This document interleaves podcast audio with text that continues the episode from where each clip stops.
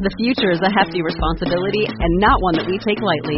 But then, taking things lightly has never been what Hefty is about. That's why we've created the Hefty Renew program that turns hard to recycle plastics into valuable resources like park benches and building materials. To participate, simply fill up an orange Hefty Renew bag with accepted items, tie it up, and drop it in with your regular recycling.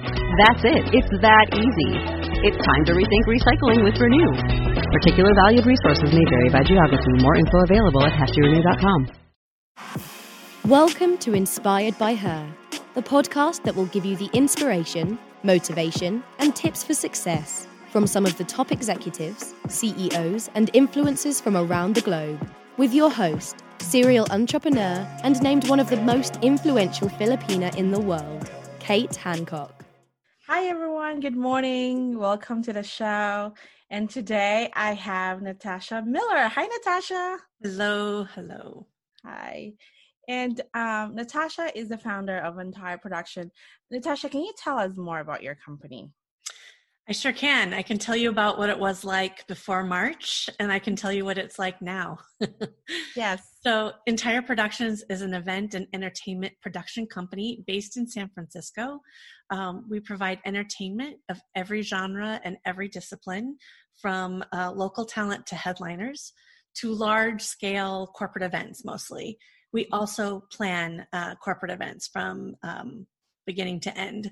So we have two divisions. Mm-hmm. So, with that being said, um, events aren't happening and they're not going to be happening in, in person uh, for quite some time. Who knows how long? But if you ask Mark Zuckerberg, um, they're not doing events until July of next year. And Facebook is one of our clients, and so are all the other big tech uh, companies. So, um, now we're doing virtual events mm-hmm. um, that have an entertainment and a design component. Um, so I'm excited about that. Um, it's new to us, but we are um, all of a sudden experts. Wow, wow. So you're pivoting your events to virtual now. Yes. Wow. Now, um, I I'm, i was reading your bio, Natasha. You, you did an amazing job. You said that you're an accidental entrepreneur. So can can you tell me how did you become like from an artist to built this multi-million dollar business? What was the switch? I, am not sure if it was a switch. So um, I was a classically trained violinist and a jazz vocalist, and I was performing. I've been performing um, professionally when I say professionally, like it, you know, a couple hundred dollars here and there since I was mm-hmm. 15. Wow. Um, and I'm not sure if I had the natural innate talent um, and interest of being an entrepreneur, but um, unfortunately, um, I have been living on my own since I was 16. So I had to make a living um, and pay my bills and pay rent and figure out how to turn on electricity and gas. So I think um, it kind of forced me into the entrepreneurial spirit. Mm-hmm. I had to make money and I was going to make money doing all the things that I knew how to do. And I was going to learn how to do a bunch of other things. So it's, I think I'm an entrepreneur by survival method only. Mm-hmm. Um, but the way I, I, I, parlayed my performing into this bigger than me um, event company was um, I would be, let, let's say you're getting married and you called me and you wanted me to perform but I was already booked for a gig. Most musicians and most talent would say, Oh, sorry, I'm booked that night. Sorry, thanks for calling. But I said, um, I'm not available for you, but I can bring in another group that's as good as I am, probably better, and manage them. So I've been doing that since I was about 19, but officially since 2001. Uh, that was the 2001 was the year I got a business license uh, to do wow. it. Wow, wow, that's amazing. I would love to talk to you more about that. It's something that I did too when I did a lot of experiential marketing. Uh, like I would get some gig and I'll give it to some of my friends. Yeah. wow. Okay, so uh, Natasha, uh, can you tell me what was the town or city like um you grew up in like? Mm, Des Moines, Iowa. Hmm. So Des Moines is the big city in um, Iowa, which is known to have farms and a lot of um, agriculture, but I didn't grow up anywhere near a farm. So mm-hmm. I know no more about farming than somebody that grew up in the middle of Chicago or New York knows. Um, it was pretty, it was really safe and Mm-hmm. beautiful, lots of green grass. I remember like the things that have if I had to recall I miss are like the the smell of fresh cut grass and you know thunderstorms and um you know corn on the cob in July and June and well actually knee high on the 4th of July. So corn would come out in August or September. Um it was just a really good place to grow up. There was um, free music education in the school districts. So every school had um, you could take any instrument for free and you could be in a symphony or, or orchestra and in california we don't have that at all so Hmm. i was the lucky recipient of having that free music education Wow, wow. And so, uh, what moment from you, your childhood are you most proud of? um, can you say that again it was breaking up just a bit So sorry. Uh, what moment from your childhood are you most proud of? oh proud of so childhood that's young i think i'm proud of the sister that i was to my two brothers i Mm. really helped take care of them and love them so much but later in life um, just a little bit later in college i was the concert master for a symphony orchestra and a, a great um, african american um, opera singer simon estes was the guest um, performer and it was just it was pretty magical that i got to share a stage with somebody like him Wow. And so, um, tell me your very first big event when you started your company, um, or your first client. Can you share me? gosh first client i mean my first clients um so i played uh, with the string quartet for jane smiley who's a pulitzer prize uh, winning um, writer for one of her book launches actually it was a, a launch uh, it was a party celebrating her pulitzer prize um, and then we got to play for um, a set uh, a group of men that were uh, prisoners of war and they came back uh, to freedom. And there was a, a reception for them that was amazing. And when i was 15 i think i played for our governor of des moines inauguration. So um, you know those things are the ones that stick out of my mind as and and those were clients but later in life you know we ended up having you know much bigger uh, names and um, one of the biggest corporate clients i landed in 2001 um, which i still have today which is Mhm. amazing is oakland city center it Mm. is a retail um, it's got five office buildings and they all spill out at lunch into this retail plaza. And we have a concert series. It used to happen every single week of the year but now it happens from june to mm, the end of october. Um, so i'm really proud of that. 19 20 years of doing that. Wow. Now, um, can you tell me the journey? You know, how do you get into the Inc. 5000 list? I mean, that's huge. I was able to, you know, attend one of those um, conference. That was really amazing. How does that feel when your name was in that big screen? Right? First of all, I'm telling you right now, just okay. So I, the story is actually very interesting. I applied for the first time, and I had you have no idea if you can make the list because it's it's there are so many different things that go into it. How many people apply? What are their revenues? And then they crunch the numbers. So there's no way for you to know. But I got a call from a writer from Inc. Uh, the first year that we were um, on the list, and she said, "We don't know if you're a winner yet." but you scored really high on this Gallup Strengths Finder as a delegator. So I want to interview you. And if you make the list, then you'll probably make this um, article, but I'm not sure. So, I mean, just to get that call and do that, that interview with her, and she was very, very smart. So that was really exciting to me to talk to someone who had been writing this column for years. And then I got the notice that um, we were on the list, but of course, they don't tell you what number you're on Mm, at this point i could have been 5000 i didn't care mhm. so um you know that was exciting but i still didn't know if the article was going to run in the magazine right? Wow. So they send you, they send all the recipients a box with the magazine in it with some balloons and confetti and some fun things and a press release about a week before the magazine hits the stands. And I remember um, getting a call from the front desk saying that my a package was there. And I opened it there in front of them and I like yelled out, oh my gosh. And everyone was like, what is going on? I'm like, I made the Inc. 5000 list. And not only did I make the list, and I was like 2,500 or something. I don't remember my number, but you can look it up. Um, I opened the magazine and it fell open to an illustration of my face because um, I was in the interview, I was in that article, mm-hmm. but there was a gatefold and there was something in the magazine that, you know, when you open a magazine, like where the flyers come out, you know, to order the magazine in the future. This one had a gatefold, so it just naturally opened to me. So that was really cool. Wow, wow, wow. That's that's that's just um that's inspiring. Now, I know for you to get there, what kind of challenges that you have to go through? well, um the challenges for me really in San Francisco Bay Area. So we had what I had going for me that wasn't such a challenge is that I had access to all the talent and the artists. Mm-hmm. Um, for some reason, I, I, was innately good at systems and processes and created a system so that I could do a lot. So we're a high volume but high touch company. Mm-hmm.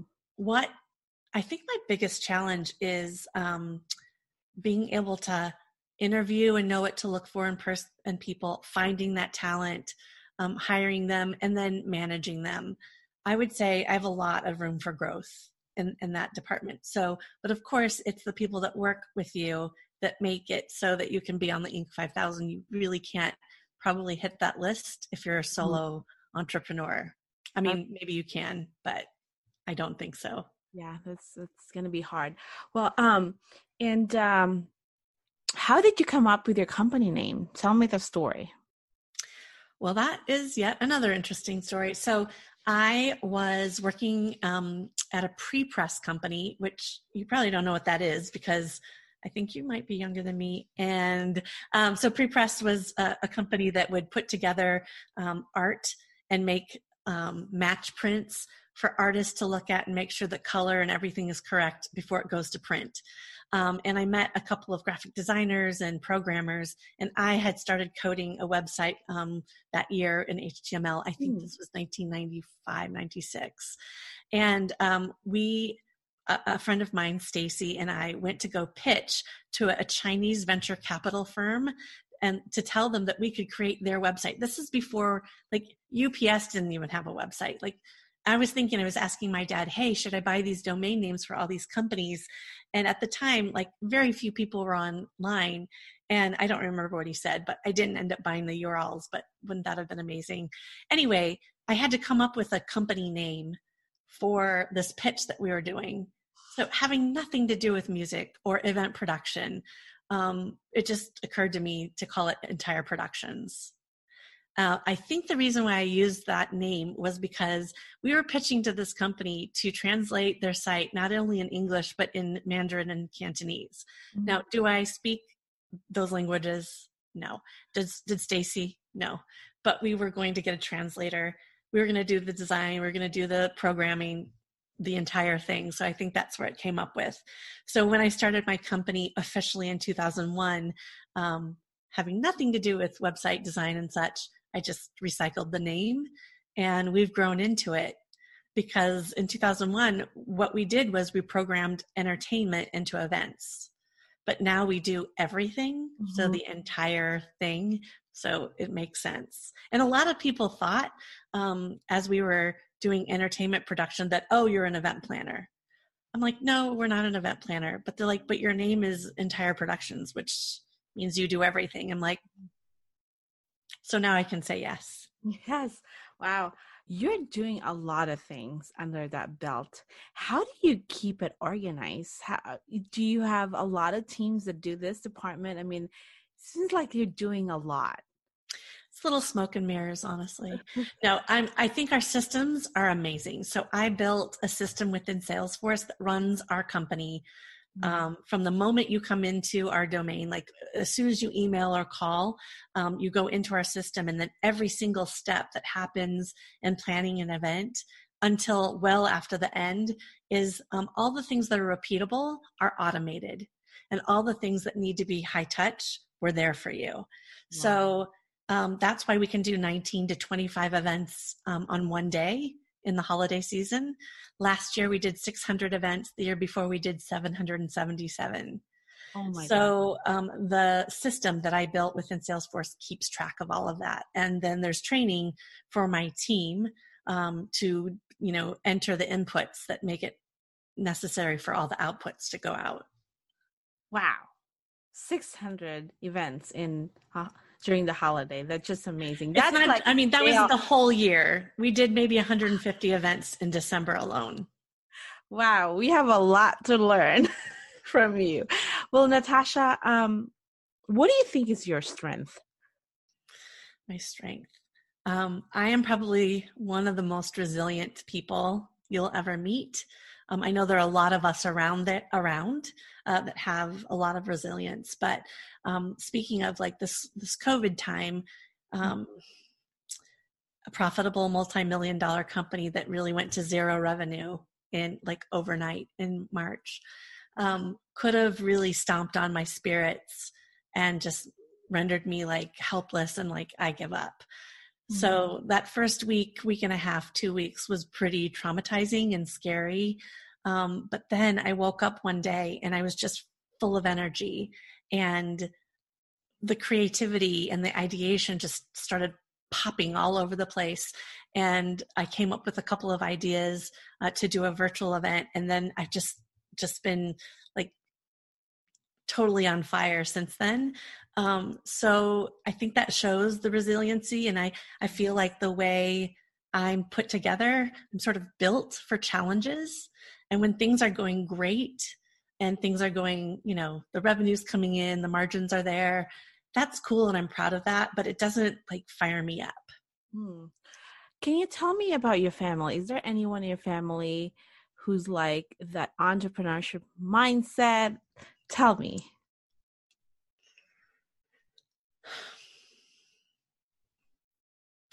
I am I don't come from a family of entrepreneurs. Mm-hmm.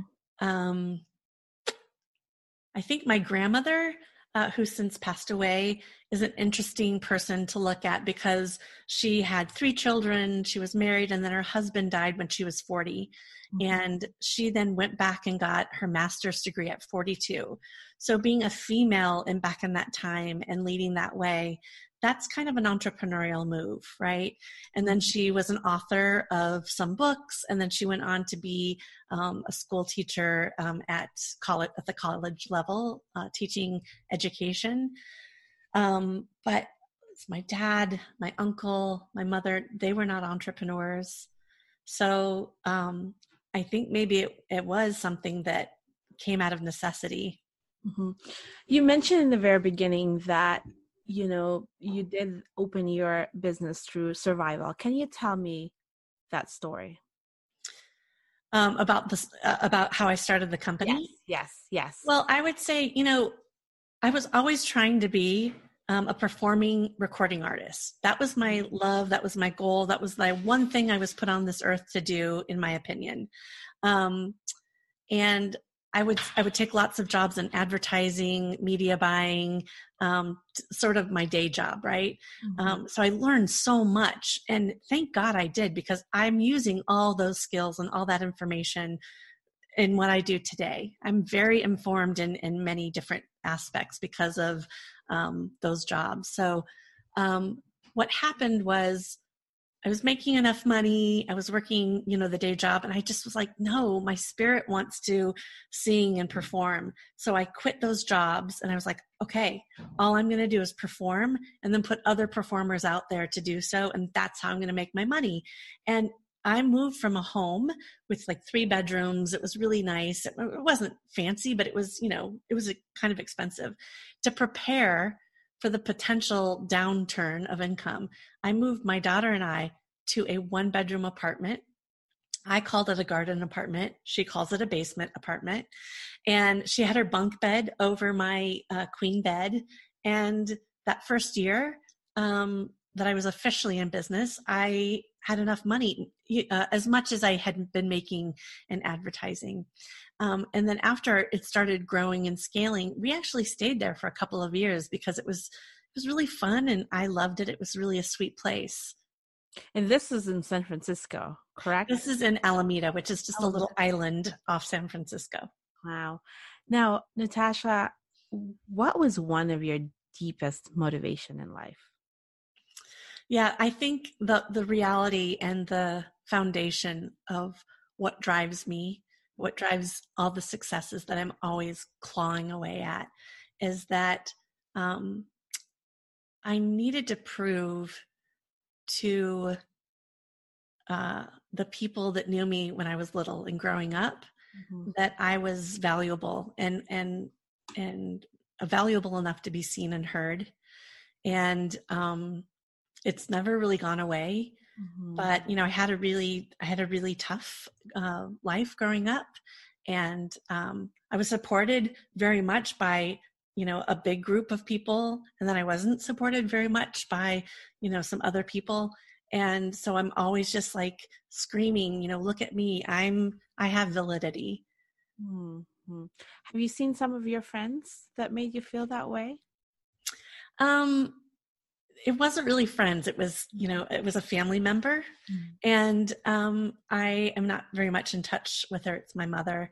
Um, i think my friends when i was little and growing up on 29th street in des moines i mean i was always kind of the weirdo right? I was playing the violin i was singing i was uh, drawing on my walls.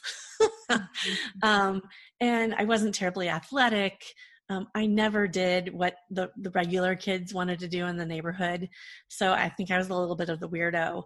And as it turns out, that was to my advantage. So mm-hmm. I think they look at me now with a lot of pride and admiration. I do hear from them um, from time to time. So um, I'm really, I'm, I'm happy in a sense that I had so much to push against uh, mm. to rise up.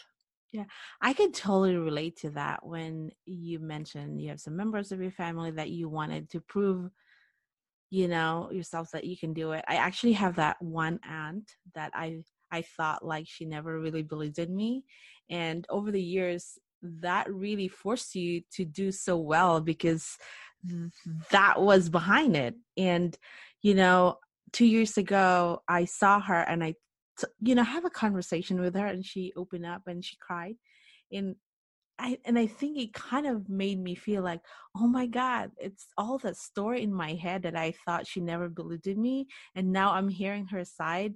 It actually frees me. Like, it, it was like, I was like, oh my God, it, it brought me to what I am now. I'm stronger. I built this company. But like, all along, it's a story in my head that I thought was true. Mm. But you know, we benefited from it at the same time. Right. Right. Right. Yeah. And um, Natasha, what would be your advice to any aspiring entrepreneur? I've got great advice. So, um, for the first long time, I thought I can do this all by myself. I don't need anyone's help. I don't need advisors. I don't need mentors. I don't need to go to school. I don't need to study. I'm just going to do this. Now, the future is a hefty responsibility and not one that we take lightly.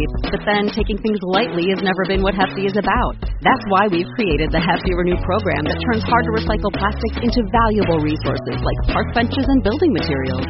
To participate, simply fill up an orange Hefty Renew bag with accepted items, tie it up, and drop it in with your regular recycling. That's it. It's that easy. It's time to rethink recycling with Renew. Particular valued resources may vary by geography. More info available at heftyrenew.com that's pretty scrappy. And it worked to my advantage. Well did it work to my advantage? I don't know. It i i was okay for a while but once i started dipping my toes into allowing people to advise me and guide me and um, attending different classes so i did the um, goldman sachs 10k hmm. sb at babson college. That was five years ago. That just changed my life and really opened me up to um, all the things I didn't know and all the things I wasn't doing right um, or efficiently. And then um, I was already a member of EO at that time, but I wasn't really participating in the education. But just last year, um, I started my first year of the uh, entrepreneurial master's class at MIT. Mm-hmm. So I'm in mm-hmm. my second year this year. And then also last year, in November, I attended the EO version um, of entrepreneurial master's class at Harvard. And all of those things, in addition to accepting help from mentors and advisors, have skyrocketed, catapulted, thrust my business into the stratosphere. So, if you're just starting, don't do what I did at the beginning. Do what I'm doing now. yeah. Yeah. What was your favorite? I actually went to the Harvard um the very first year. Oh, you what did? yeah. What was your favorite? Who's your? I, lo- I love the MIT program. Mm-hmm. It's more suited to me. Um, Harvard was brilliant and so much fun to be a part of their teaching, but they teach on the case study method, as you know, and that was a little tougher for me to get through um, and really absorb and, and understand um, although I was lucky enough to be one of uh, the people that got to do the case study in front of everyone else. So that was like the saving grace for me uh, for really being able to appreciate that time there. Wow. So did you pick the Gestalt or non Gestalt advice or both? Um, you know, as a group, Mm-hmm. I can't remember what we chose, but I think when you get 90 people from EO from all over the world, we're going to um, sort of rely on Gestalt. Mm-hmm. Right. And I think the people at Harvard were the ones that don't necessarily use that. Um, so I think, as, as I recall, it was mostly experiencing experience sharing. Yeah, yeah, wow. I've heard great things about the MIT program. Um, I highly recommend it. it. Yeah. You're like everyone that went through that, like really swear by it. Yeah. Wow. And um can you name a person who had had a tremendous impact on you as a leader? Yes, so many people, but I would say the one person that sticks out in my mind currently is um, a woman named Cindy Kazmarek. Mm. She, um, I got to meet her. First of all, she hired us um, to do something for her um, just one or two times, small, you know, small things in her home. Um, her husband is the CEO of AAA. But then I was matched with her as an advisor through Pacific Community Ventures, which everyone should look up. Uh, Pacific Community Ventures um, allows for advisors to be attached to business owners, and it's free. And they give up to five hours a month of free advising.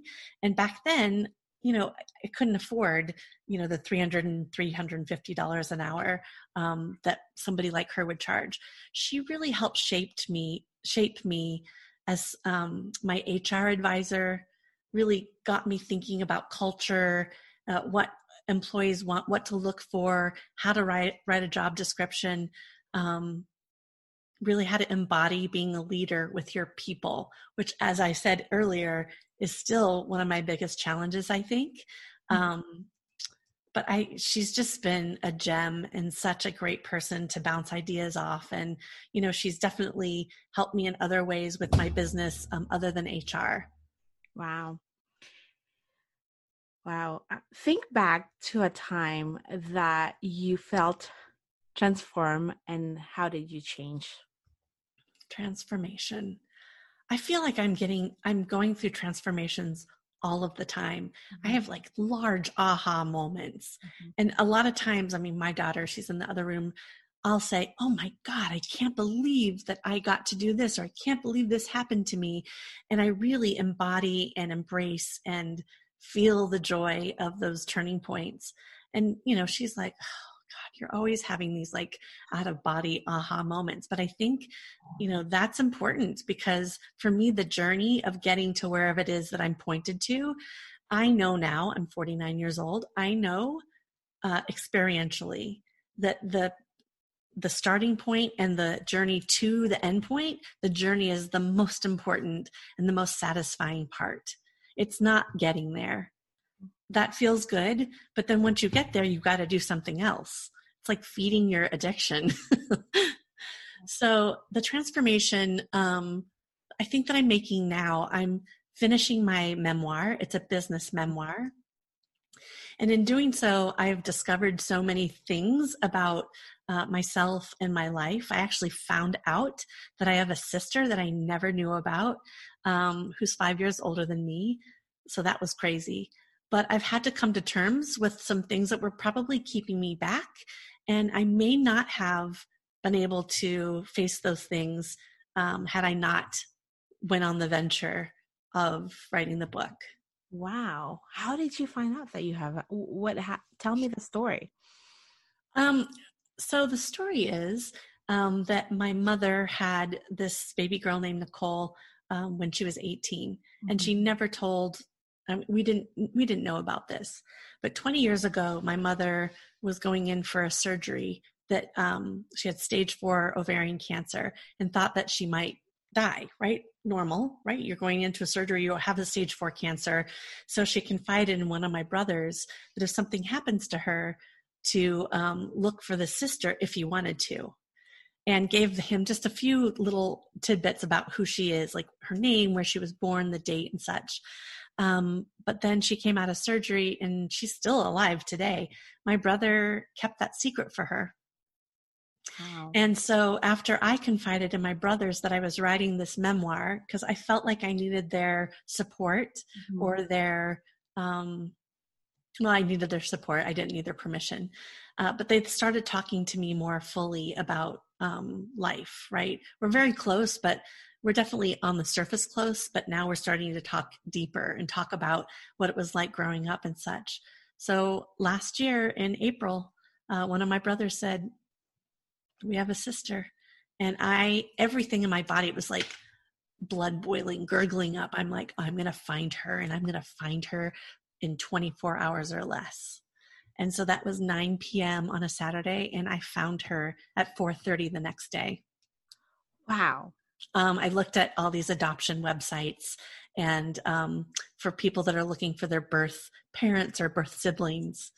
So it was pretty exciting and crazy. Did you were you able to get a hold of her or? Yeah. so um I feel like I'm really getting to know her. We talk on the phone, we email and, and text a bit. I haven't met her in person. She lives in Texas. Mm. Um, she was supposed to come out, um, but she hasn't been able to. And now with this COVID situation, it'll be a little bit longer too. Wow. Wow. Now, what do you see as your place or purpose in life, Natasha? Wow, that's a big question. I really thought my purpose was to perform and emote and and drive um, emotion from the listener. So I have seven CDs out uh, as a as a vocalist, and um, I really thought that was it.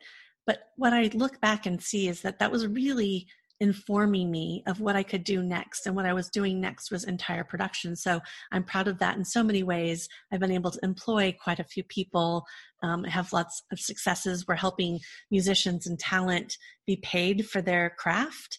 And if they're not paid anymore, you know, long term, we might not have as many. And then we're really just delighting our clients and making them look good. So that to me was a great purpose. But I see now this entire productions is yet another um, experience that's informing me of my next steps. And what what will those next steps be? I'm not quite sure but i think this business memoir and helping other entrepreneurs is probably my next phase. So you're you're talking to me right at the precipice of like the next wave. Mm-hmm. yeah absolutely. Now what are you most grateful for? Hmm every day on several occasions, I really take the time to just appreciate everything, like from the little things from, oh, these sheets feel amazing. By the way, amazing sheets from Bed Bath and Beyond, not very expensive, made out of beech. I cannot speak highly enough um, of the great sunshine, but really my daughter my daughter's 24. She moved back here after being gone for six years in college and in LA and Seattle. That relationship that I have with her and that I'm making even deeper really is the thing that I'm so thankful for. Um, I'm thankful for what I'm able to to give and and also of course I'm really thankful for what I'm able to receive. It's so much different than what I ever thought I would have. Mm-hmm. So I'm very grateful for the little things and uh, appreciate the thought and the idea and the um, possibility of the bigger things. Wow. And how do you want to be remembered? I would love to be remembered as being incredibly creative, um, very positive, and um, smart. I'd like people to think that I was smart. I'm not traditionally smart. However, I'm growing into my own intelligence and capabilities in a lot different way. And so who knows what the next 20, 40 years, what will happen. Natasha, you're so smart and you're so shrewd. Why are you saying you're not smart? I mean, I am smart, but I mean, I had a hard time in school, but it wasn't because of like I didn't have a learning challenge in that, um, you know, with a lot of people that have learning disabilities and challenges in that way. But I had to really fight for my life and, and, uh, didn't have the support at home. So mm-hmm. I wasn't able to know what I would be like in traditional school until I got older and was able to really support myself. Wow. Wow. Well, your story is so powerful, Natasha. I, yeah, that was really amazing. And where can they find you? What's your handle or how? Oh, yeah. Mm-hmm. So, um, if you Google me, you'll get to see lots of different things. Maybe some things I don't want you to see. But anyway, um, entireproductions.com is our website. NatashaMiller.co is my personal website, which has some of my music, my speaking, um, and some of my um, other sort of side work outside of Entire Productions. I'm on Instagram as Natasha Miller SF and um, also Entire Productions. And I mean, we're, we're all over social media. I actually love it quite a bit. Um, so reach out to me. I would love to connect with um, your listeners and viewers. Wow. You actually have a strong personal brand. I've been following you. Oh, good. Well, I'm working on it. Yes, I yeah. want to make sure it's authentic and it's really who I am and not overly mass marketed, you know. So there's that very fine balance of being yourself and authentic and your own brand and then that fine fine balance from then making it too commercial Mm-hmm, mm-hmm. Yeah. yeah. if you if you listen to our previous episode with Shama Hyder, she really explained it so well without feeling guilty because it's hard for us women. Like, you know, we don't want it to be sound so vain or bragging, but she really explained it so well. Yeah. Well, I mean, one of the things I want to say, I guess it looks like we're ending. One of the things I want to say that's so important, you'll hear me saying this more and more recently, is that I own a profitable multi million dollar company before I was a little shy about saying that. Like, why would you boast about that? Well, I'll tell you what, it's empowering to other people to hear that as well, right? I don't want to live behind this facade of, oh, I just have this little business. It's pretty cool. No, I'm a female entrepreneur and I own a, uh, well, I did own a profitable multi multi-million dollar company i will again and this downtime is nothing but a, a moment for growth I love that. I really love that. Especially as women, we suffer the imposter syndrome, and it's very difficult to get out that shell. Yep. Well, I'm out now. I love it. So, what was it? What was the turning point of being out that of like, I'm just gonna, I have a small event company? What was that? I got support from other people. They're like, you own that. You go, girl. Like just just say it out loud. And i thought oh if i heard that from other people as i was coming up the ranks i would have been given permission to say that a lot easier. And um i mean i'm proud of it. And i want i mean i'm a i'm a pretty casual person. You know i don't have you know i don't dress up ter- terribly much. And you know what I, I don't look like somebody that's like like majorly successful so when you don't have that facade necessarily, you have to do it in another way. Like I prefer to be comfortable rather than looking like all great and wearing stilettos. Like I just can't do that. Also, I broke my ankle seven years ago, so that's it's over. But um, but being able to state that and state that with clarity and confidence no one can take that away from me. Wow. Is there some incident happen where they, you know, can you tell me, is there any like an incident where they ne- didn't take you seriously because how we look? Is that something that happens? No, I've never had, I've really never suffered um, from those kind of things. I've been pretty confident um, all my life. Um, and I have no problem talking to anybody. I've sung the national anthem, which is like a horrific song to sing a cappella in front of 40,000 people. Once you've done that, you can pretty much do anything. So if President Obama called me, I could have a like one on one direct conversation. I'd be fluttery in excitement, but I wouldn't be nervous because I know that I can have a great conversation with a really smart, accomplished person as well. And I don't feel lesser than. That's just amazing. You're actually very inspiring, Natasha. Thank you. Yeah. I, have been I, following you too. So thank you for that. That means a lot coming from you. No, I mean, like, you know, I have a lot of things I can actually relate to you. Yeah. Good. I mean, I think a lot of us share, uh, especially female entrepreneurs, a lot of similar traits, mm-hmm. um, but perhaps our stories have a little more alignment than others.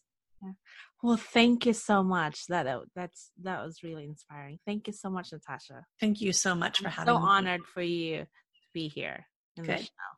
Thank you. All right, Natasha. Thank you, and have a wonderful day. I love your story. We hope you enjoyed the show. Don't forget to rate, review, and subscribe. And visit katehancock.com so you don't miss out on the next episode.